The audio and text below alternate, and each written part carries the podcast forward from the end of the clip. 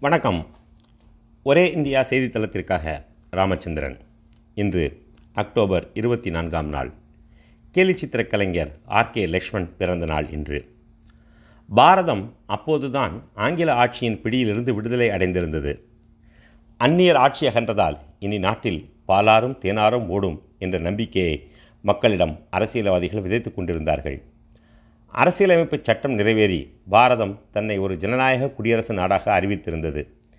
வயது வந்த அனைவரும் ஓட்டு போட்டு தங்கள் பிரதிநிதிகளை தேர்ந்தெடுக்கும் முதலாவது நாடாளுமன்ற தேர்தல் நடைபெற இன்னும் ஒரு ஆண்டு காலம் இருந்தது.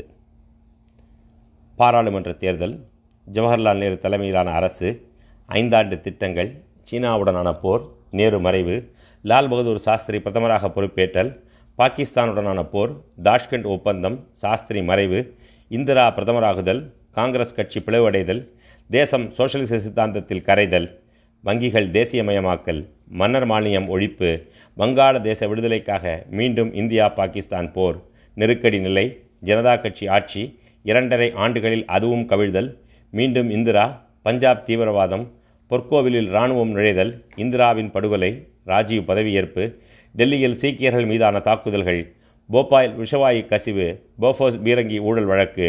ஜனதா தளத்தின் சார்பாக விபி சிங் அவரைத் தொடர்ந்து சந்திரசேகர் பிரதமராகுதல் ராஜீவ் படுகொலை நரசிம்மராவ் பிரதமராகுதல் பொருளாதார தாரா தாராளமயமாக்கல் மீண்டும் தேவகவுடா மற்றும் குஜரால் பிரதமராகுதல் பாரதிய ஜனதா கட்சி சார்பில் வாஜ்பாய் பதவியேற்றல் கார்கில் போர். மிகச் சரியாக பாரதம் விடுதலை பெற்ற ஐம்பது ஆண் ஐம்பத்தைந்து காண்ட கால வரலாற்றை சுருக்கமாக சொன்னால் இப்படி சொல்லி முடிக்கலாம். இந்த வரலாற்றை அறிவில் அருகிலிருந்து எதுவும் பேசாமல் மௌன சாட்சியாக மட்டும் இருந்து கவனித்து பதிவு செய்த ஒரு மனிதர் உண்டு. அவருக்கு பெயர் கூட கிடையாது. வேண்டுமானால் நாம் அவரை திருவாளர் பொதுஜனம் த காமன் மேன் என்று பெயரிட்டு அழைக்கலாம். அவரது உடையை இந்தியாவில் எந்த ஒரு குறிப்பிட்ட பகுதியிலும் மொத்தமாக பார்க்க முடியாது. ஒவ்வொரு பகுதியிலிருந்தும் ஒவ்வொன்றாய் எடுத்து போட்டு உருவான ஆடை. ஒரு பஞ்சாபி தென்னிந்தியிலிருந்து மாறுபட்டிருக்கலாம். ஒரு வங்காளி பீகாரியைப் போல் இல்லாமல் இருக்கலாம். ஆனால் மொத்த பாரத பிரஜைக்கும் ஒரு ஒற்றுமை உண்டு. அது நாட்டில் தன் மீது அரசியல்வாதிகளால் பணம் படைத்தவர்களால் நடத்தப்படும் கொடுமைகள் அனைத்தையும் பார்த்து கொண்டு செய்வதறியாமல் தவித்து நிற்பதோடு வாயை திறவாமல் அனைத்தையும் சகித்து கொண்டு இருப்பதுதான். அப்படியான மக்களின் பிரதிநிதி பேசவா செய்வார். அவர் எல்லாவற்றையும் பேசாமலே பார்த்து கொண்டிருப்பார். ஆனால் அவர் பேச வேண்டியவற்றை அவரது முகபாவங்களே காட்டிவிடும். அப்படியான மக்கள் பிரதிநிதியை உருவாக்கிய கேலி சித்திர கவிஞர் ராசிபுரம் கிருஷ்ணசுவாமி லக்ஷ்மணன் சுருக்கமாக ஆர் கே லக்ஷ்மண் அவர்களின் பிறந்த நாள் இன்று. பாரதத்தின் மிக முக்கியமான கதை சொல்லிகளில் ஒருவரான திரு ஆர் கே நாராயணனின் சகோதரர் ஆர் கே லக்ஷ்மணன். இவர் தந்தை பள்ளி தலைமை ஆசிரியர். ஆறு மகன்களும் இரண்டு பெண்களும் உள்ள பெரிய குடும்பத்தின் கடைசி பிள்ளை லக்ஷ்மண் தந்தை மைசூரில் பணிபுரிந்ததால் லக்ஷ்மண் பல் லக்ஷ்மணனின் படிப்பு மைசூர் நகரத்திலே நடைபெற்றது.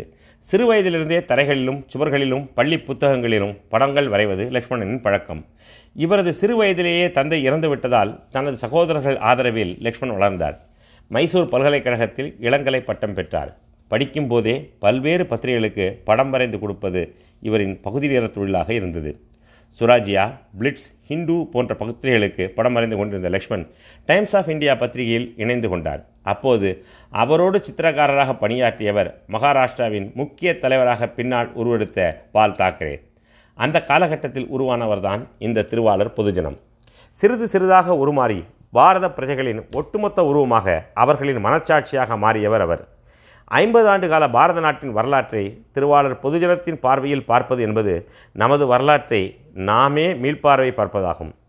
கேப்டன் கோபிநாத் தொடங்கிய டெக்கான் விமான நிறுவனத்தின் அடையாளமாகவும் திருவாளர் பொதுஜனமே இருந்தார். திருவாளர் பொதுஜனத்திற்கு பூனா நகரிலும் மும்பையிலும் சிலைகள் உள்ளன. புகழ்பெற்ற நடனக் கலைஞரும் திரைப்பட நடிகையுமான பேபி கமலா என்பவரை லக்ஷ்மணன் திருமணம் செய்து கொண்டார். ஆனால் அந்த மனவாழ்வு வெற்றிகரமாக அமையவில்லை. முறையான விவாகரத்துக்கு பின்னல் கமலா என்கின்ற பெயர் கொண்ட இன்னொரு பெண்மணியையும் அவர் மணந்து கொண்டார். பக்கவாதத்தால் பாதிக்கப்பட்ட லக்ஷ்மண் ரெண்டாயிரத்தி பதினைந்தாம் ஆண்டு ஜனவரி இருபத்தாறாம் நாள் காலமானார். லக்ஷ்மண் காலமாகி இருக்கலாம் ஆனால் அவர் உருவாக்கிய திருவாளர் பொதுஜனம் இன்னும் நம்மோடு தான் வசித்து கொண்டிருக்கிறார். நன்றி.